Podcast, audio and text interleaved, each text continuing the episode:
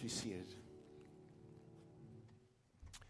So good to see more and more people coming in and more and more people in the parking lot. That's awesome. And as we said before, um, what, we, what we believe is everybody is intelligent and can make a decision as to when it's appropriate for you and your family to come in. And, and uh, we do social distancing in here and and trying to be careful. Uh, but just, just so you know, that's, we're not in any hurry. So those of you in the parking lot, just relax. It's, it's fine. It's good. We'll keep serving coffee as long as you're there. Okay, just so you know. The coffee and snacks. So, uh, so no matter where we are, we're, we're one fellowship, one body. Today we're going to finish this section of Genesis, except for the story of Joseph, which we're going to pick up a little bit later. My last message on Genesis 27 was I did it my way. I did it my way. How the actions of four people, all in the same family, produce conflict, hurt, and a breakdown in relationships. All of them chose to take matters into their own hands and left God totally out of the equation, producing disastrous results.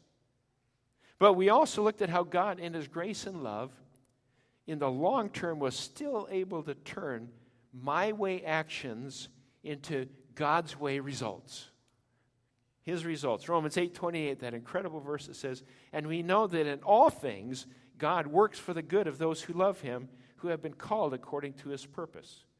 So God takes our mistakes, he takes our sins, our selfish my way actions, and somehow makes good come out of that. It's amazing how he can do that. This is not fatalism but faith. God. God does that. When we left Isaac and Rebekah and the sons Jacob and Esau, Jacob was heading off into exile because his brother was so mad he was going to kill him. Isaac, Isaac and Rebekah were in conflict. The whole family was torn apart. And then last Sunday, Pastor Josh talked about Jacob's road to redemption. A great message. If you weren't here, listen to it online. the road to redemption.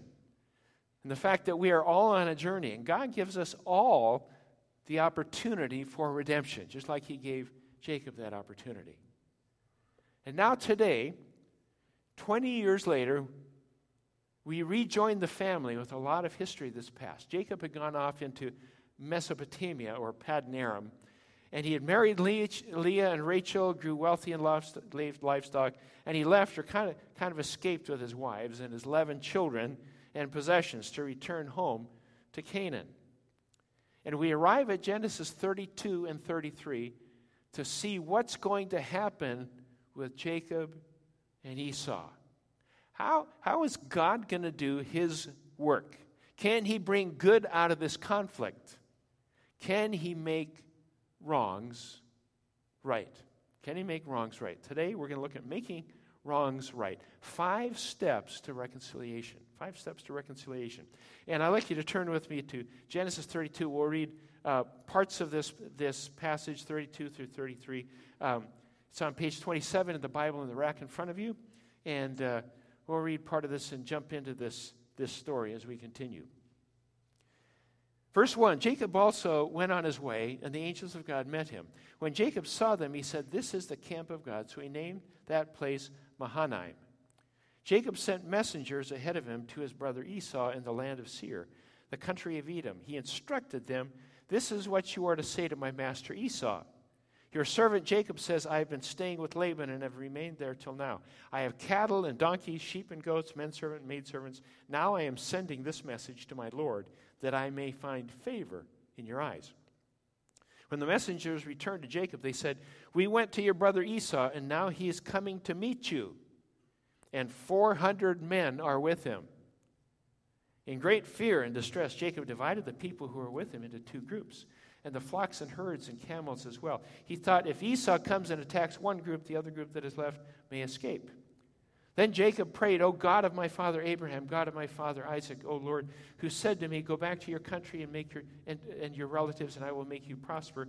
I am unworthy of all the kindness and faithfulness you have shown your servant. I had only my staff when I crossed this Jordan. But now I have become two groups. Save me, I pray, from the hand of my brother Esau, for I am afraid he will come and attack me, and also the mothers with their children. But you have said, I will surely make you prosper, and will make your descendants like the sand of the sea, which cannot be counted. He spent the night there, and from what he had with him, he selected a gift for his brother Esau 200 female goats and 20 male goats, 200 ewes and 20 rams, 30 female camels along with their young, 40 cows and 10 bulls, 20 female donkeys and 10 male donkeys. And he put them in the care of his servants, each herd by itself, and said to his servants, Go ahead of me and keep some space between the herds. He instructed the one in the lead, When my brother Esau meets you and asks, To whom do you belong, and where are you going? And who owns all these animals in front of you? Then you are to say, They belong to your servant Jacob. They are a gift sent to my lord Esau, and he is coming behind me. He also instructed the second and third and all the others who followed the herds you are to say the same thing to Esau when you meet him. And be sure to say, Your servant Jacob is coming behind us. For he thought, I will pacify him with these gifts I am sending on ahead. Later, when I see him, perhaps he will receive me. That seems to be Jacob's modus operandi, a little bit of manipulation. Anyway, so Jacob's, Jacob's gifts went on ahead of him, but he himself spent the night in the camp. That night, Jacob got up and took his two wives, his two maidservants, and his eleven sons, crossed the ford in the, uh, of the Jabbok. And after he had sent them across the stream, he went over and sent over his possessions. So Jacob was left alone. And a man wrestled with him until daybreak. When the man saw that he could not overpower him, he touched the socket of Jacob's hip, so that his hip was wrenched as he wrestled with the man. Then the man said to him, Let me go, for it is daybreak. But Jacob replied, I will not let you go unless you bless me. The man asked him, What is your name?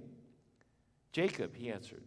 Then the man said, Your name will no longer be Jacob, but Israel, because you have struggled with God and with men and have overcome.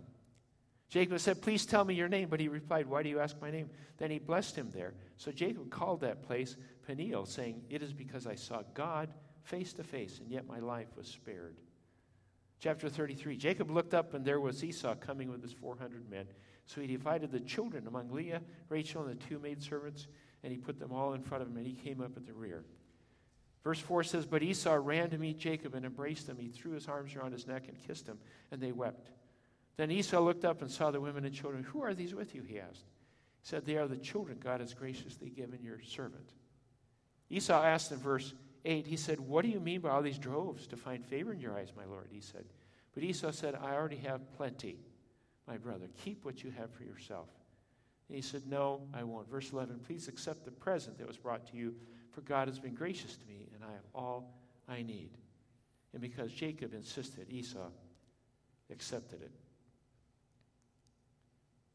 Interesting passage.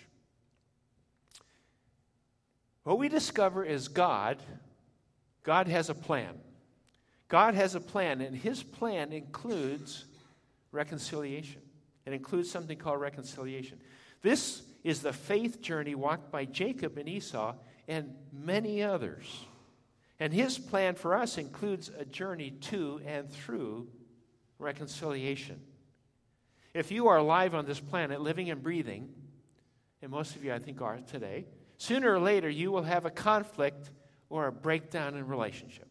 It's going to happen. Now, there are those chosen few who seem to get along with everybody. These are the people we love to hate. They, never have a fight. They are never disagreeable. Everybody loves them always, all the time. How many of you know somebody like that? Okay, some of you do. Okay, that's good. Most of us are not so fortunate. There are times we've done it my way and we caused a problem. Caused a problem.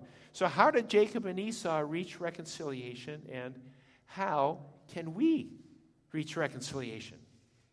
Five steps to reconciliation. Not exhaustive, but illustrative here today. Number one is take the initiative. Take the initiative. I know it sounds rather obvious, but when there's a breakdown in a relationship, someone, okay, someone has to take the initiative, or the relationship is never restored.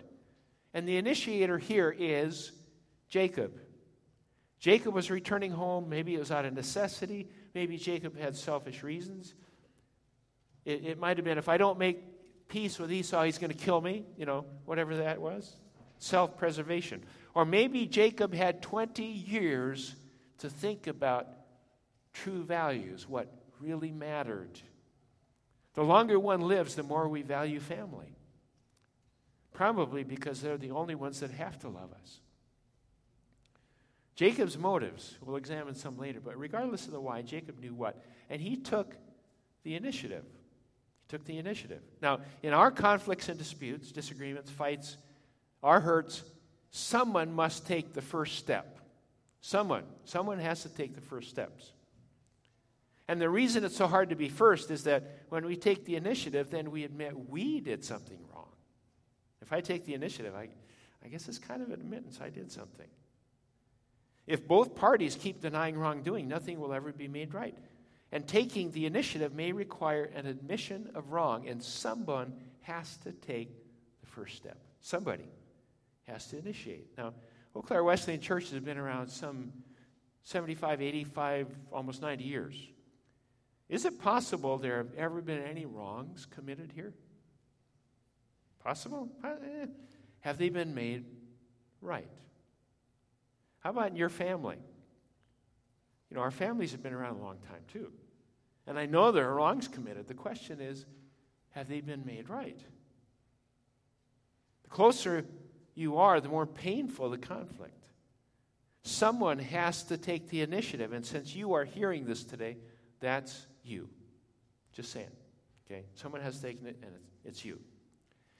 We like to be the first in everything else, but not the first in reconciliation. But God calls us to take the initiative.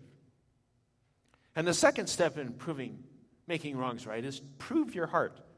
Prove your heart, number two. What do I mean by that? Offer proof. You know, it's easy to say, I'm sorry. It's quite another thing to prove it, to prove that I'm sorry. That doesn't mean we're trying to earn forgiveness or just we're just trying to prove our sincerity.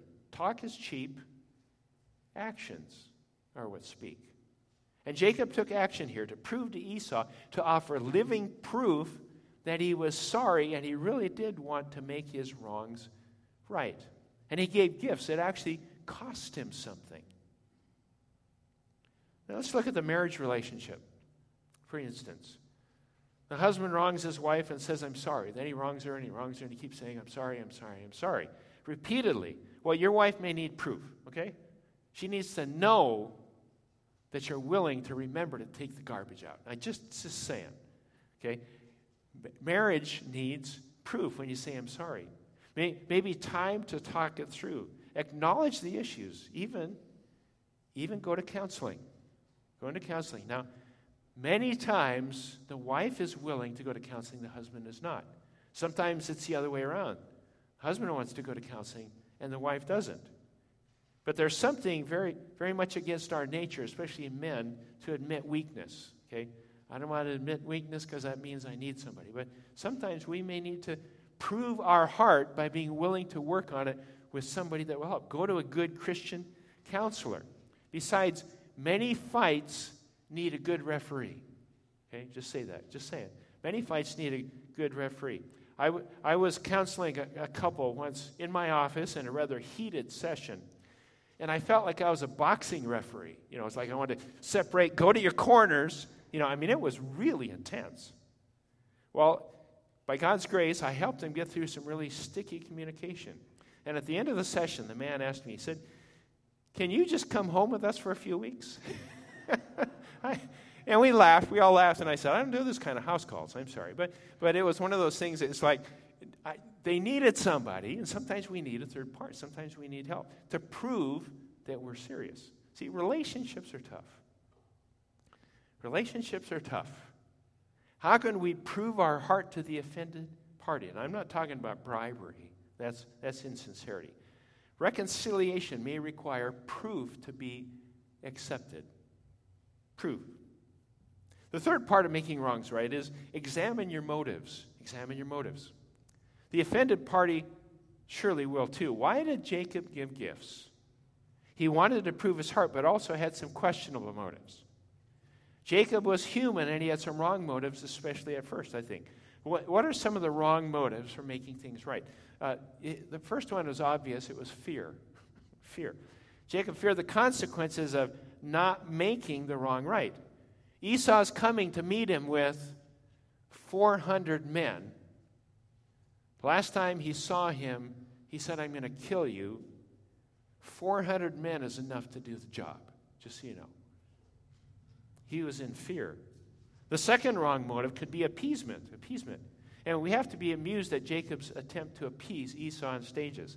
Only, you know, only somebody, somebody like Jacob would think of this. Okay, I'm gonna, how am I going to do this? Okay, I'll give him one. I'll, I'll do it in three stages. I'll send him this, and send him this. And it's like he's going to appease him. He wanted to make sure Esau knew that he was rich, number one, and he had a lot to give him. One writer says it was probably to awaken the desire for some kind of a gift. He, you know, maybe he'll want to get more, and I keep giving him a little bit more. It was just this, this thing of appeasement. Lots of gifts. And of course, for Jacob, giving away half his possessions was better than losing all of them and his life. So he had motives manipulation and appeasement. Of course, the third, third motive for him was survival. Survival. Jacob wanted to protect his family. And the question is if we're in need of reconciliation with someone, what, what are our motives? What are our motives for reconciliation? Is it fear? Maybe you fear reputation. Maybe you can't sleep well. Uh, maybe you fear for your health. There are consequences of carrying bitterness. You want to make peace because it's so hard to live with conflict constantly. Maybe you see that same family member at holidays. Or you keep running into that person at the mall or at the grocery store. or you live in the same house. Or you attend the same church. Your kids go to the same school or they play on the same team. They go to the same summer camp. And so we just want peace. So there's survival, fear, and appeasement. But Jacob had some right motives too. Usually, our desire for reconciliation carries a mixture of wrong or selfish motives and right motives.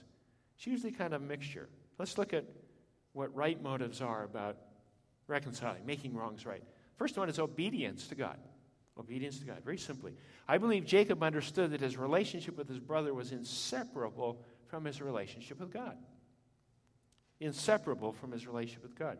And reconciling is commanded by God. We are to love God we are to love our neighbors ourselves. We're also supposed to love our enemies.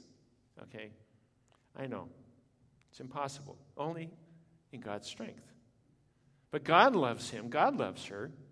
That person you're at odds with, just remember God loves him or her as much as he loves you. Okay, I know that's hard to believe. Certainly loves me more than that person. I mean, yeah, yeah, okay. God loves him or her as much as he loves you. Obedience to God. The second right motive is just very simply love. Love. Love for God, love for our enemy, love for our fellow man. Now, whatever our motive, right or wrong, even mixed motives like Jacob, the bottom line is his main concern was, in essence, obedience to God. Now, I, I, I don't believe it's possible for human beings to have totally pure motives. Uh, there's too much sin and selfishness in each one of us. But don't wait until you have totally pure motives before you right your wrongs. Don't wait. Don't wait. Jacob would have never reconciled if he had waited till his motives were perfectly pure. He just obeyed God, took the initiative. So you take the initiative, prove your heart, examine your motives, and number four, pray. Pray. Basically, you see that he began to pray. Chapter 32. Jacob did everything he knew how to do first, then he prayed. Um, that was Jacob's fourth step. Prayer probably needs to be our first step. Just saying. Probably needs to be our first step. Jacob prayed. Jacob got alone with God. And that showed his true heart. And there, there are two encounters recorded here. It's kind of prayer in three, three parts.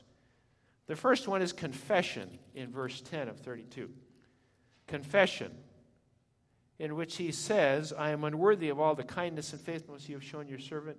I had only my staff. When I crossed the Jordan, I have become two groups. He basically demonstrates humility. Jacob admits his unworthiness to be loved by God. Having all he has, he just admits his unworthiness. He admits it was God who gave him everything, and it's God's kindness and his faithfulness. The critical first step in making wrongs right is to see ourselves as we truly are. That all of us, in essence, all of us are unworthy of God's love on our own. We can't earn that. It's not something we earn. God has given us everything we have. And you know what that does? It, it strips us of our self righteousness and our pride. And then, when we are stripped of our self righteousness and pride, then we can see the other person the way God sees them, through God's eyes. See, God loves us all, not on the basis of how good we are, but because of His grace. It's a great leveler of all things. Romans 2 4 talks about the fact that it's God's kindness that leads us towards repentance. His kindness, His goodness. We have what we have not because we've earned it, but because of God's faithfulness. And confession just kind of brings us all to the same level, brings us to the same level. That's what he did here. The second prayer is petition, verse 11. He prayed for God. And this demonstrated dependence, humility followed by dependence. God, I can't handle this. Esau may kill me, kill my family. And for us, it's like, and, and if it looks impossible, then let this be part of your prayer. God, I can't reconcile on my own. I, I'm afraid to bring it up. I'm afraid to deal with this. I don't know what to expect. I don't know what, what to ha- what's going to happen. And I don't know about you. I, I fear the unknown. I don't like surprises. And when I'm, I like to be able to kind of predict the outcome. And so, so if I'm going to reconcile, I kind of want to know what's going to happen. You, you don't ever know what's going to happen. And honestly, there have been times I've been able to reconcile. It's been awesome. Very few times, but it's happened I was unable to. The response was so negative, it was devastating. God, I need your help. God, I need you to accomplish reconciliation. That's dependence. And the third part of the prayer is wrestling. Wrestling. This, is, this has to do with struggle. Verse 24 to 29. Very interesting passage. So Jacob was left alone, and a man wrestled with him till daybreak. When the man saw that he could not overpower him, he touched the socket of Jacob's hip so that his hip was wrenched as he wrestled with the man. Then the man said, Let me go, for it is daybreak. But Jacob replied, I will not let you go unless you bless me. The man asked him, What is your name? Jacob, he answered. Then the man said, Your name will no longer be Jacob but Israel, because you have struggled with God and with men and have overcome. And he blessed him there. This demonstrates struggle, struggle. Jacob was totally alone. His past had finally caught up with him. And afraid of the consequences of his past actions that could harm his family, afraid he could lose everything, he wrestled with God. He wrestled with God. Now, we're not going to get into all the details of what is called a theophany. Most people believe these were pre incarnate or pre New Testament appearances of Jesus Christ. Okay? We're not going to get into all that. We don't have time to, to unpack that. But we do know that Jacob, all alone, faced with fear and uncertainty, being humbled, admitting his dependence, still needed more work, and he wrestled. He wrestled with God. All alone, this schemer and dreamer, this man who had manipulated and won all his life, was now faced with the terrible inadequacy of his own humanity. Now he knew he needed God. Now he knew he needed God. Many of you here this morning have wrestled with God. Exercise in futility, if there is one, ever was one, but you've actually wrestled with God. But when we wrestle with God, God gives us answers, gives us victory, and gives us change.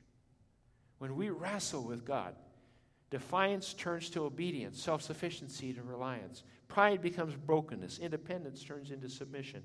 Impurity changes to purity. Wrestling with God works out the impurities in our lives. And it's through wrestling that we win victories. Victories. And Jacob receives a new name. A new name. Verse 28 Your name will no longer be Jacob, but Israel, because you have struggled with God and men and have overcome. Jacob, in his new name, would be continually reminded that man overcomes as he knows the overcoming power of God in him and through him. Well, the final step in making wrongs right is simply one word forgive. Forgive. While no words of admission of guilt are recorded, the actions of the brother, both brothers, speaks volumes. Now, when I think about two guys, I think about my brothers and, and think, think about two guys trying to reconcile. The one says, You know that thing I did? Yeah. Well, you know, yeah, eh, yeah, it's okay. We're okay? Yeah.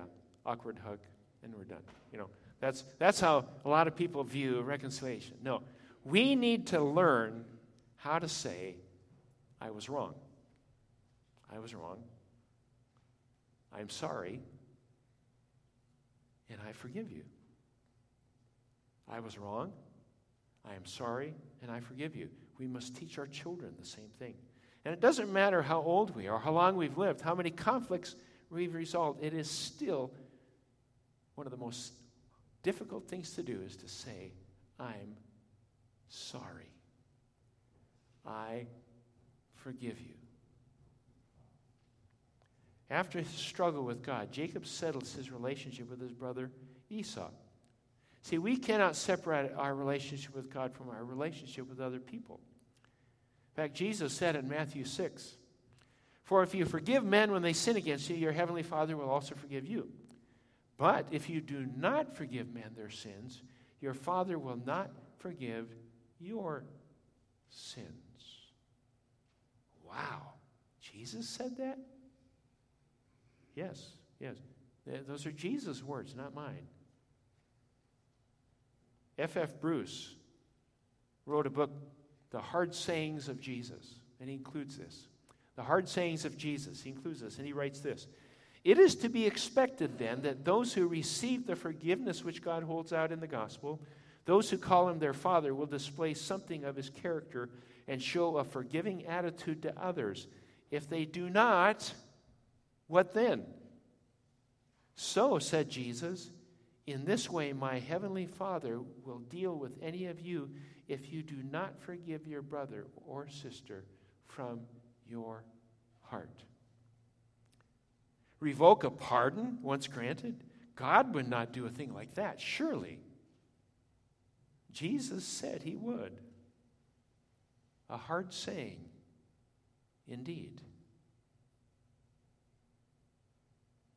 God, in Jesus, reconciled people to himself by love and grace, by forgiveness. And as children of God, we are called to do the same.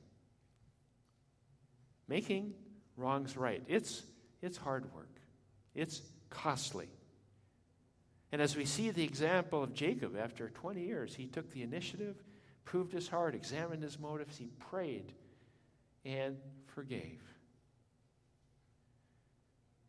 Maybe this week, you need to make a phone call, send an email, write a letter, set up an appointment. Start with prayer. Ask God how He wants you to make things right. Let's pray. Father, we thank you that you are God who wants your children to be in right relationship with you, but also with one another and people that are not in the kingdom. And I just pray today, Lord, that you would speak to our hearts about making wrongs right. You'll bring things to our memory. And I know that sometimes that's a little disturbing. But I pray, God, that we would take your word at heart. But also realize that in order for us to move forward, many times we need you desperately. And I just pray, Lord Jesus, today that you would help us to move forward. In Jesus' name. Let's stand, shall we?